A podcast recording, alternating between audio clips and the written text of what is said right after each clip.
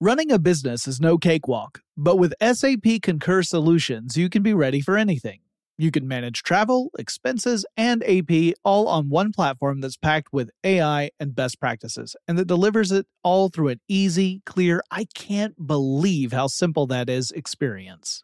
So, while not much can be done about that guy who never fails to burn the microwave popcorn and stink up the entire office, with SAP Concur, you can easily handle almost anything else. Take control of your business finances today at concur.com. That's C O N C U R.com. I'm Katya Adler, host of The Global Story. Over the last 25 years, I've covered conflicts in the Middle East, political and economic crises in Europe, drug cartels in Mexico. Now I'm covering the stories behind the news all over the world in conversation with those who break it. Join me Monday to Friday to find out what's happening, why, and what it all means. Follow the global story from the BBC wherever you listen to podcasts. When you think about the future, what kind of technology do you envision? Whatever the future holds, artificial intelligence will undoubtedly be at the heart of it all. Join Graham Class as he hosts season two of Technically Speaking, an Intel podcast, and hear from the minds transforming healthcare, retail, entertainment, personal computing, and more with the help of AI. Tune in every other Tuesday and explore the latest technology that's changing our world today and creating a more accessible tomorrow. Listen to Technically Speaking, an Intel podcast on the iHeartRadio app, Apple Podcasts, or wherever you get your podcasts. What's up? This your boy Lil Duval, and check out my podcast, Conversations with Unc, on the Black Effect Podcast Network. Each and every Tuesday, Conversations with Unc podcast feature casuals and in-depth talk about ebbs and flows of life and the pursuit of happiness. Unlike my work on stage, I tap into a more serious and sensitive side to give life advice and simply offer words of encouragement, yet remind folks to never forget to laugh. Every Tuesday, listen to Conversation with Unc, hosted by Lil Duval on the Black Effect Podcast Network, iHeartRadio app, or wherever you get your podcasts. Presented by AT&T. Connecting changes everything. Get in touch with technology with Tech Stuff from HowStuffWorks.com. Everyone, and welcome to Tech Stuff. I'm Jonathan Strickland. And I'm Lauren Vogelbaum. And today our episode, part one of a two-part episode, comes to us courtesy of a listener request. Richard on Facebook said, how about doing a show on Perkin-Elmer? From optics for the war, computers, medical devices, etc. and can't forget the fault, faulty Hubble lens that was never tested before sending up to space. A show could have been made just on this blooper. We agree we could have done a show really probably about the Hubble Space Telescope in general, but we're going to cover the uh, Perkin-Elmer part of that in the second part of this episode because it's complex, y'all. Uh, yeah, they really do have their hands in a lot of different projects, uh, partially because, uh, because we're talking about multiple companies and all kinds of mergers and corporate shenanigans that Yeah. go on over the course of this company's history. But the more that we started researching, the, the more we realized exactly how much they've had their fingers in, how many really important historical events they've had their fingers in. Right, and and part of that complicated nature comes to us from the the uh, the the fact that two big companies merged together, or at least parts of two big companies merged together to form the modern day Perkin-Elmer. So the very the Perkin-Elmer that exists today is not exactly the same company that made the uh, the ill-fated mirror for the Hubble Space Telescope. Um, and in fact, we have to go pretty far back and look at these two individual companies that remained individual companies for a really long time uh, to get a real handle on what this company is all about. And also the stuff that each company makes, really complicated science and technology stuff. So that's why this episode is doubly complicated. You got the shenanigans and you got the technology. Uh, we could also, I mean, we could really do stories on any one of these technological innovations that we're going to be talking about. Yeah. And, uh, so, you know, let us know if any of them, uh, spork, spork your interest. We're, we're, that, I, I would like it if they would spork the interest. Yeah. I, I um, it's true. We could take any one of these and make a full episode about it. Uh, so we're giving you the Cliffs Notes version of a lot of these. We will be giving you some uh, Science 101, which was very important for me because it's been a long time since I've taken any chemistry classes, physics classes. So I needed the reminder. I'm sure some of our listeners do too. Okay, so before we get into all of this, what what is Perkin Elmer? What do they do? Uh, you know, I wish there were an easy, simple, like one sentence. Like, I don't know what the elevator pitch for Perkin Elmer is other than to say it's an international multi-billion dollar company and it calls itself a global leader focused on improving human and environmental health. But that, that does not give you a full indication of all the stuff they do. And it's pretty heavily geared toward making scientific equipment and processes. So sort of the, if you think of the stuff that whenever you see like complicated things happening in laboratories, they have their hands in that. So a lot of it in the health industry in particular, especially uh, more recently. Uh, but you know, it's kind of funny because you look back at the origins of all this, and you would never imagine that this incredibly complicated company would spring up from these- grown from yeah. from what it did, yeah. And so Perkin Elmer was indeed started by two dudes named Perkin and Elmer, but due to the aforementioned uh, Voltron-like combination of multiple corporations that we're going to be talking about, we're kicking off by talking about some important people who are neither Perkin nor Elmer. Right, but they are just as important to the company as it exists today as anyone else. And so back in 1931, Professor Harold Doc Edgerton of MIT partnered with two students, Kenneth Germeshausen and Herbert Grier, to study high-speed photography and stroboscopic techniques. So the idea here was that they wanted to, you know, photography was still a fairly young uh, um, art and science at this time, and they wanted to be able to make cameras that could take photos of stuff that's in motion without it being really blurry.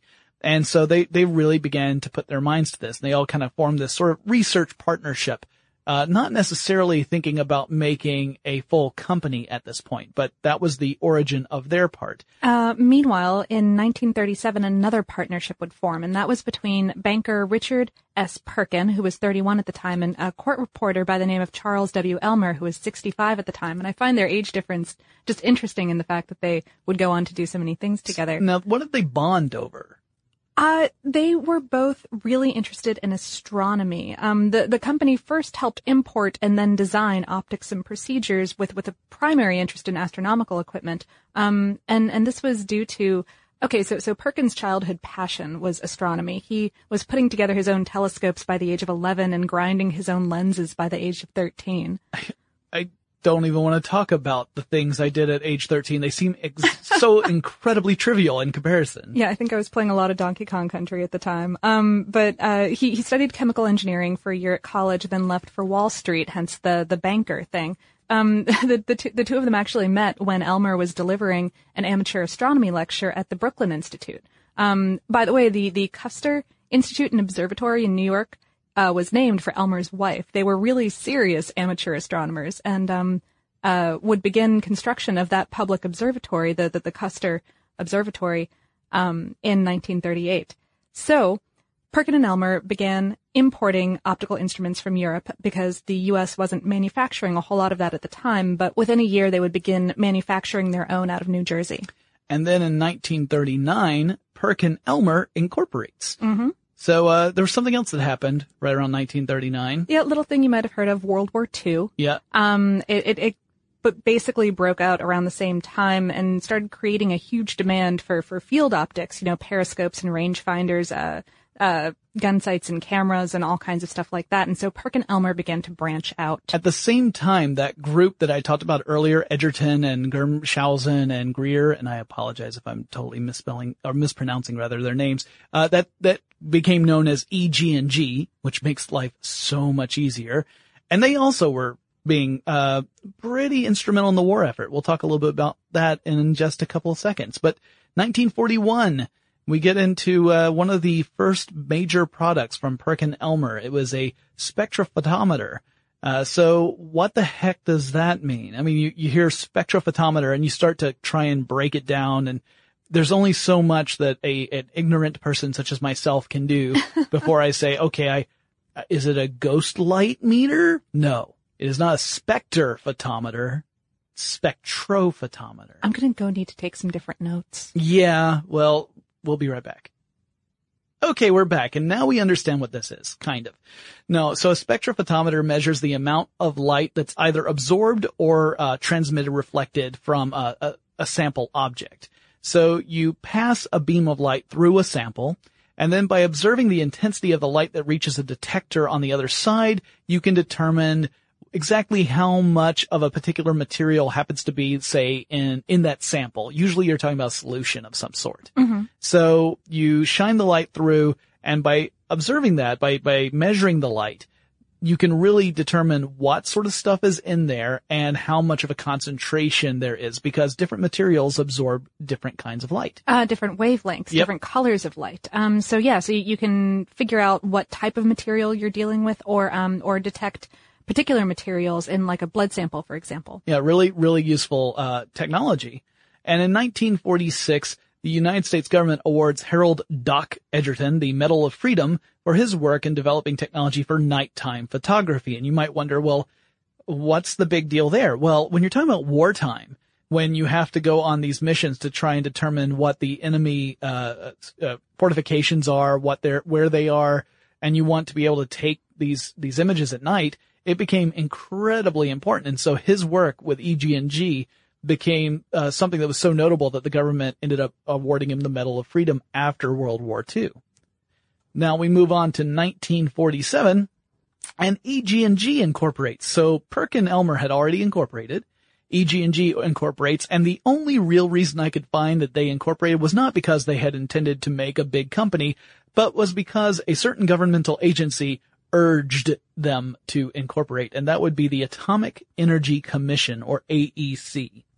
Now, AEC formed after the end of World War II and had the goal of developing atomic energy for peacetime applications. So that raises the question, what sort of peaceful applications was EG&G working on? Uh, how about creating timed and triggered nuclear bombs? Yeah, that's super peaceful. So they were really looking at uh, at triggering systems. Um, not the bombs themselves. They didn't build bombs, but they build the the systems that either would allow a bomb to trigger or a timed system that would then have a bomb go off. And they weren't necessarily thinking of bombs just for military purposes, as we'll find a little bit later. Although I think at this time it was primarily for military purposes. Uh, yeah, all of those bombs for private sector purposes are, I'm, I'm not sure where that's going. I mean, however, in better news, uh, late in, in, in that same year, in 1947, Edgerton would publish his first article in National Geographic magazine called Hummingbirds in Action. Yeah, fantastic uh, contrast to making trigger systems for nuclear bombs. And you, you, if you're wondering what the whole hummingbirds in action thing was, again, he kept working on creating better and better high-speed photography. And he was able at this point to take pictures of hummingbirds and get a clear view of their wings while they were in flight instead of just that blur that you would usually see. Mm-hmm. So again, more examples of him working in that field. Okay, this is a lovely, pleasant note. While we are in this terrific mood, let's take just a quick break for a word from our sponsor. Running a business is no cakewalk. There is a ton to keep track of. Employees to keep happy, spending to control, travel to plan, and on top of it all, nobody knows exactly what the future holds. Your finance team always has to be ready to change. But with SAP Concur Solutions, you can be ready for anything. You can manage travel, expenses, and AP all on one platform that's packed with AI and best practices and that delivers it all through an easy, clear, I can't believe how simple that is experience. And you can finally say goodbye to the costly mistakes and risks that come from manual work and spreadsheets. So, while not much can be done about that guy who never fails to burn the microwave popcorn and stink up the entire office, with SAP Concur, you can easily handle almost anything else. Take control of your business finances today at concur.com. That's C O N C U R dot com. From BBC Radio 4, Britain's biggest paranormal podcast is going on a road trip. I thought in that moment, oh my God, we've summoned something from this board. This is Uncanny USA. He says, Somebody's in the house. And I screamed. Listen to Uncanny USA wherever you get your BBC podcasts, if you dare.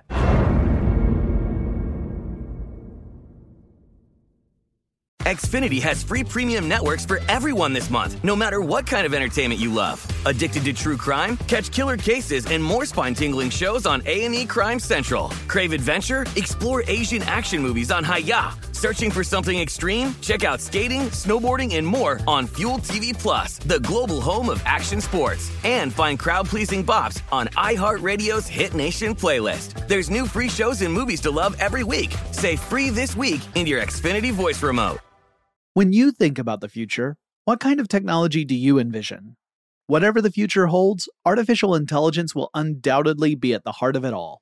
Join Graham Class as he hosts season two of Technically Speaking, an Intel podcast from Ruby Studio in partnership with Intel. Explore the future of technology that's rapidly evolving our world today with the help of AI.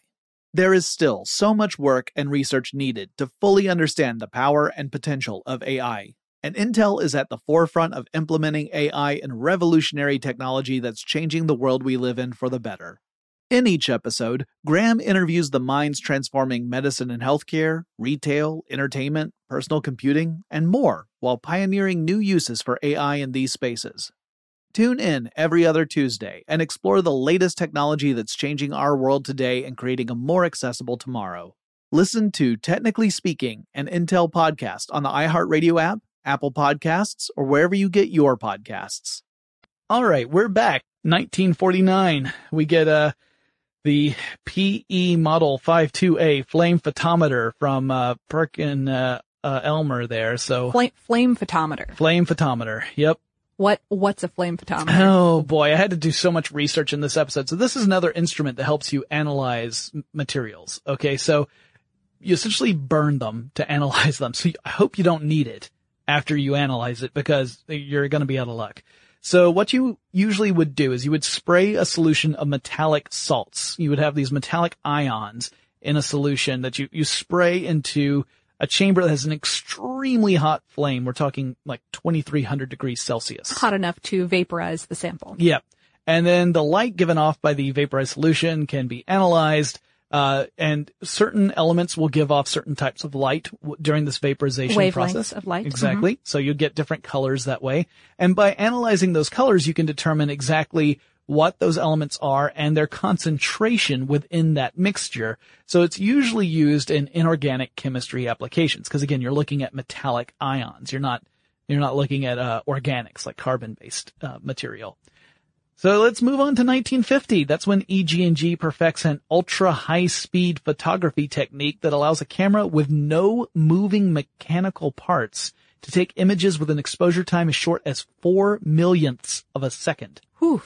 So there was a very specific reason they wanted to develop this camera. Uh, that was around the same time that, that nuclear blast testing was going on. Yeah, so we're we were talking about areas in the South Pacific, uh, uninhabited areas in the South Pacific where uh, the United States was testing nuclear bombs, and they needed to be able to take images of this. But the problem was that those bombs give off a little bit of light, and by a little bit of light, I mean a whole bunch of light. So much light. Yeah. So finding a way to have a camera that could take that image, withstand that much light was really challenging. And they found this way of creating a camera where as soon as that, that light hit the camera, it would then activate the shutter without any mechanical parts so it could take that picture that instant. Mhm. And they could get a really good look at what happens the moment after a bomb explodes. Yeah, uh, a couple years later in 1952, Edgerton would be the photographer who who went to the South Pacific to take pictures of the um, H bomb there. Yeah, he uh he stood a ways away. Uh, several miles. Yeah, it's not Yes. not good to be right at ground zero for that. Nope. Uh, 1951, Perkin Elmer offers an infrared spectrophotometer. So essentially we're talking about just, uh, an, an additional tool here for chemical analysis. And it allowed you to use a different, different, uh, part of the spectrum of light, the infrared spectrum in that type of analysis, which gave you a broader range of materials you could use that, that particular process on. Mhm. So important development. I have nothing more to say about it. but I do have a lot to say about this one. So let's see if I can say it correctly. 1954. Perkin Elmer introduces the Tiselius electrophoresis instrument. Wow, I think I got that on the first try. You did. So, uh, I had to sit there, I saw electrophoresis and, you know, kind of like spectrophotometer. I, I see this word, I'm thinking, I know what some of these syllables mean. what the heck is this? Oh, we, we actually talked a little bit about this in our episode on how gene therapy works, which was published on December 9th, 2013. Now, come on, Lauren. I don't remember what episodes we do win. I'm aware. I, yes. That's why, that's why I'm reminding for, for anyone else out there who perhaps has a vaguely faulty memory. Kind of like me. Uh, yeah. But so, so, but so, okay, so what is, uh, electrophoresis? this is actually really cool, and it, it it did start to sound familiar as I was looking more into it. I wish my brain would just hold on to information longer. So electrophoresis is a process where chemists use charged electric fields to manipulate molecules within a solution. So you've got a solution in there. If you use this this uh, uh if you apply this um, electric field to the fluid, you can actually move mo- molecules around within a solution and thus start to sort them. Uh, right. Uh, by by tuning that field, yeah, you can you can select molecules for for their size or their makeup or or their charge. Exactly. So this means that within a solution itself, which may have lots of different types of molecules in it, you can start to sort things through. Again, very important in chemistry. Not something that I would necessarily ever use, uh, or that anyone with a in their right mind would ever let me get near. But it's super no, cool. No, no electricity for you ever. Yeah, no, I'm not even allowed to use a computer anymore. I get all my information by talking to this guy on the street. He's nice though. 1955, Perkin Elmer unveils the vapor fractometer. When am I going to land on an instrument that I understand immediately just based upon the name? I what? How how many degrees do you have in scientific I have, I instrumentation? have zero degrees. Then never. Yeah, it's probably never going to happen. So this is the first commercially available gas chromatograph. Chromatograph. So th- now this ca- case, I knew what a chromatograph was. That one I, I understood. Um, I've never used one, but I am uh, familiar with what they're supposed to do. That's actually one I had to look up. So good times. I'm glad. I'm glad that we flip back and forth. So in order to understand exactly what a chromatograph is and why it's important, we need to do a little, uh, chemistry 101. Right. All right. Just to, just to define some terms. So first we're going to define the term mixture. And it's pretty much what you would think it is. A mixture is a substance of at least two or more components that are mixed together but do not in any way chemically combine. Right. You can physically separate the components of a mixture. Right. So if you if you thought of like um uh, I don't know iron filings and some non-ferrous material like sand, and you mix them together, if you had a magnet, you could pull the iron filings out of that without affecting the sand. There's no chemical com- combining going on there, right?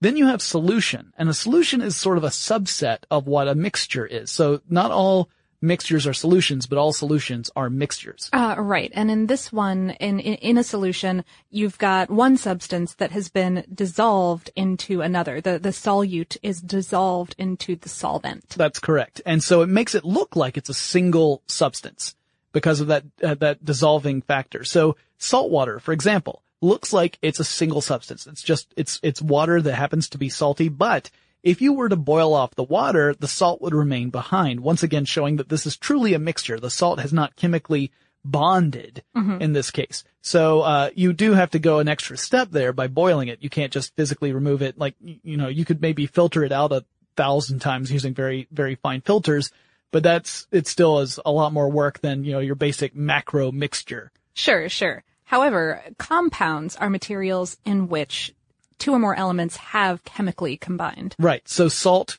is an example. Salt water is a mixture, but salt is a compound. Salt is sodium and chloride that has been combined together chemically, and that changes the chemical composition. So you, anyone who's done any chemistry knows sodium, for example, explosive when it comes in contact with water. Uh, chlorine and its, and its, or chloride and all of those kind of, uh, uh, lovely materials, not so healthy to be around. But sodium chloride, when you add the two together, totally harmless table salt. Delicious. Yeah, Yes. as lo- moderate amounts, people. moderate amounts. Running a business is no cakewalk. There is a ton to keep track of. Employees to keep happy, spending to control, travel to plan, and on top of it all, nobody knows exactly what the future holds. Your finance team always has to be ready to change. But with SAP Concur Solutions, you can be ready for anything. You can manage travel, expenses, and AP all on one platform that's packed with AI and best practices, and that delivers it all through an easy, clear, I can't believe how simple that is experience. And you can finally say goodbye to the costly mistakes and risks that come from manual work and spreadsheets. So, while not much can be done about that guy who never fails to burn the microwave popcorn and stink up the entire office, with SAP Concur, you can easily handle almost anything else. Take control of your business finances today at concur.com. That's C O N C U R.com. From BBC Radio 4, Britain's biggest paranormal podcast is going on a road trip. I thought in that moment, oh my God, we've summoned something from this board. This is Uncanny USA. He says, Somebody's in the house, and I screamed. Listen to Uncanny USA wherever you get your BBC podcasts, if you dare.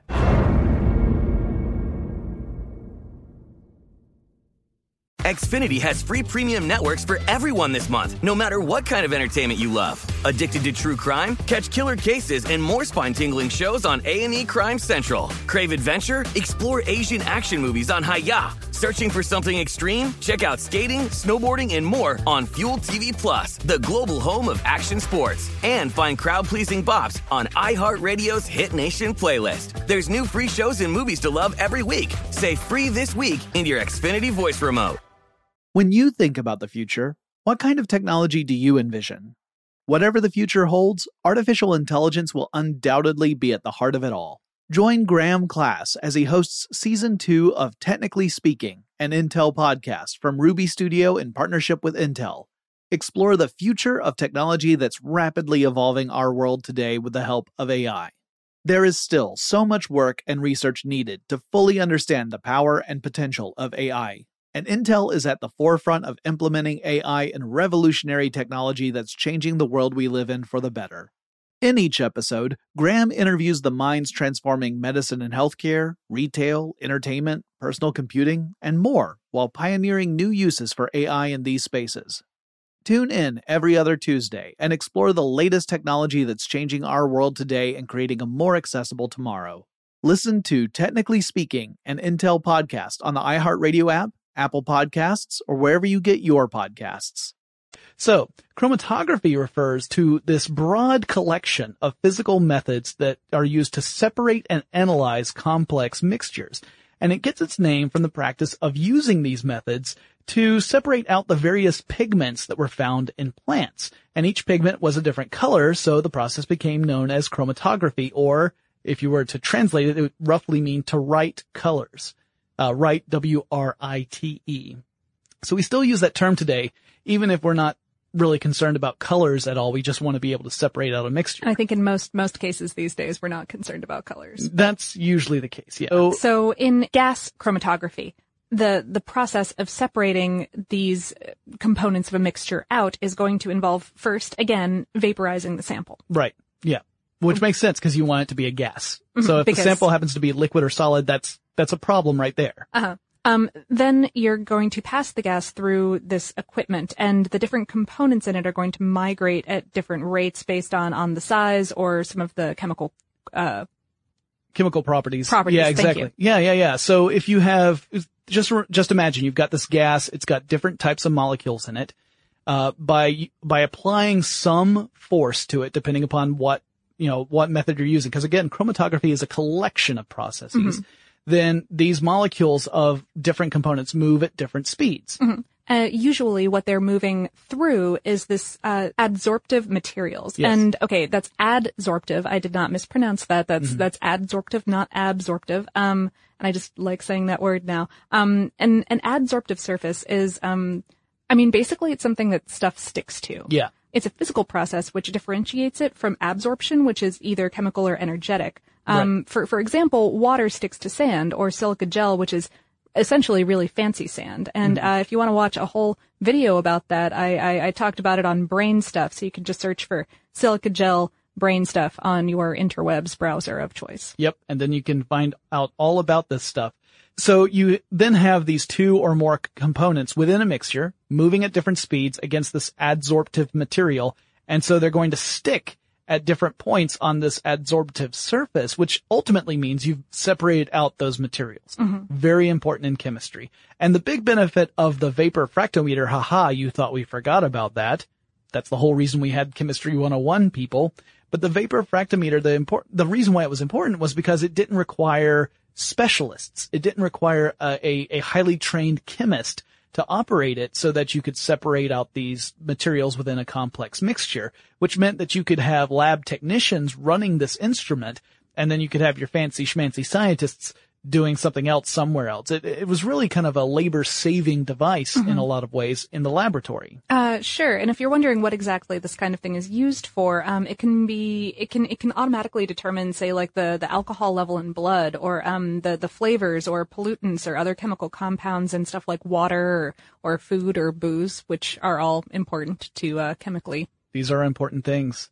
So 1956, that's when EG&G participates in programs to develop nuclear propulsion engines. I'm just saying that to make people mad. Nuclear propulsion engines for space vehicles. Uh, they also start to develop commercial products for the first time, including flash tubes and high-speed measurement instruments. Those flash tubes will become uh, really interesting in a few moments too. In 1958, EG&G supports the AEC Plowshare program. This is where we're talking about the peaceful use of nuclear explosives. Well, yay. Yeah, so instead of trying to, you know, weaponize nuclear bombs, they're talking about using it to do things like dig canals or harbors or look for natural gas. Uh, yeah, it was around that time that a treaty was signed to ban nuclear weapons testing, yeah? Yeah, lasted about two years. So, yay. Woo. Yeah, 1959. This was a fun one, uh, an interesting little bit. Edgerton joins a, a famous fellow. Jacques Cousteau. Yes, and uh, they use EG&G underwater cameras and light sources to do ocean exploration. Aw. And I get the feeling that Edgerton was, uh, it really was, you know, like an adventurous sort and, uh, truly brought his expertise in photography to lots of different fields. He, he sounds, you know, although I hadn't heard the name, I think before we started doing this episode, he sounds a little bit like a science rock star of the, of the 1960s-ish era. Kind of wish that, that I had heard of him before. Yeah, yeah. We might, maybe one day we'll do a full episode just on his, uh, contributions because they uh, do go outside of just EG&G. So in 1962, MIT scientists use EG&G xenon flash tubes to shine a light on the surface of the moon. Like from Earth. Yeah. Like flashlight on the moon. Right. So like, you know, normally the light on the moon is coming from the sun. Not this time. It's coming from a xenon flash tube. That's That, that is wild. amazing. 1963, uh, Perkin Elmer introduces the atomic absorption spectrophotometer. And I know what you're thinking. Okay, what does that mean?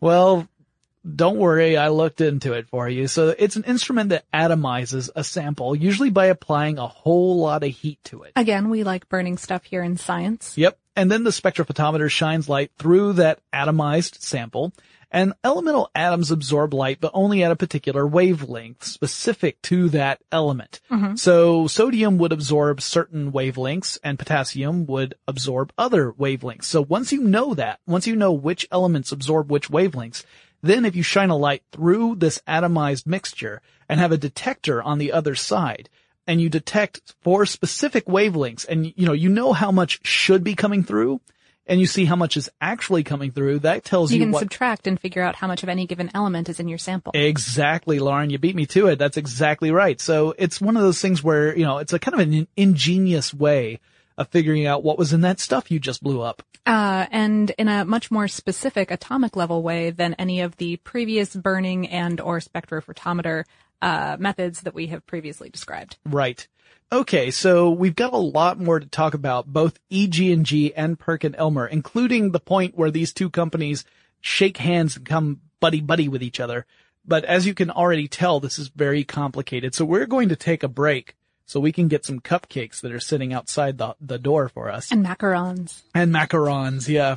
And uh, we're going to enjoy those immensely. Uh, meanwhile, why don't you guys enjoy talking to us? Send us, send us messages, guys. Send us emails. Send us messages on Twitter and Facebook and Tumblr. We want to hear from you. We've heard from several folks. This, this whole episode is, uh, based off of a suggestion. Your suggestion can become our next episode.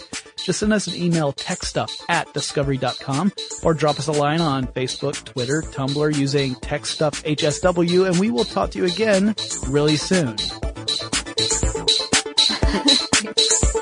For more on this and thousands of other topics, visit howstuffworks.com.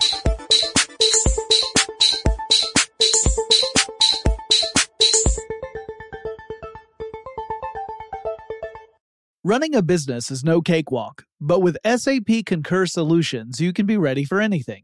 You can manage travel, expenses, and AP all on one platform that's packed with AI and best practices, and that delivers it all through an easy, clear, I can't believe how simple that is experience.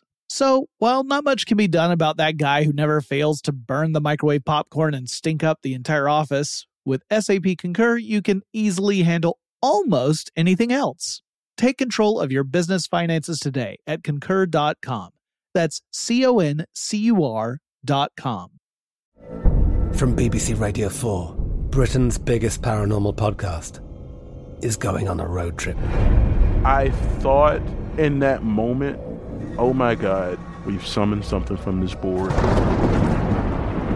This is Uncanny USA. He says, Somebody's in the house. And I screamed. Listen to Uncanny USA wherever you get your BBC podcasts, if you dare.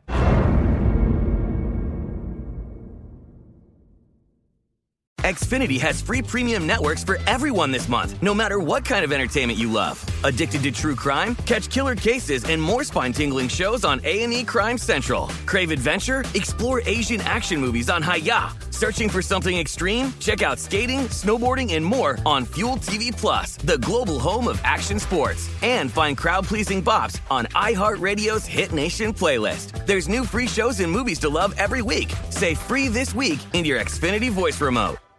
Xumo Play is your destination for endless entertainment. With a diverse lineup of 350 plus live channels, movies, and full TV series, you'll easily find something to watch right away. And the best part? It's all free. Love music? Get lost in the 90s with iHeart 90s, dance away with hip hop beats, and more on the iHeartRadio music channels. No logins, no signups, no accounts, no hassle. So what are you waiting for? Start streaming at play.xumo.com or download from the app and Google Play stores today. All you can stream with Xumo Play.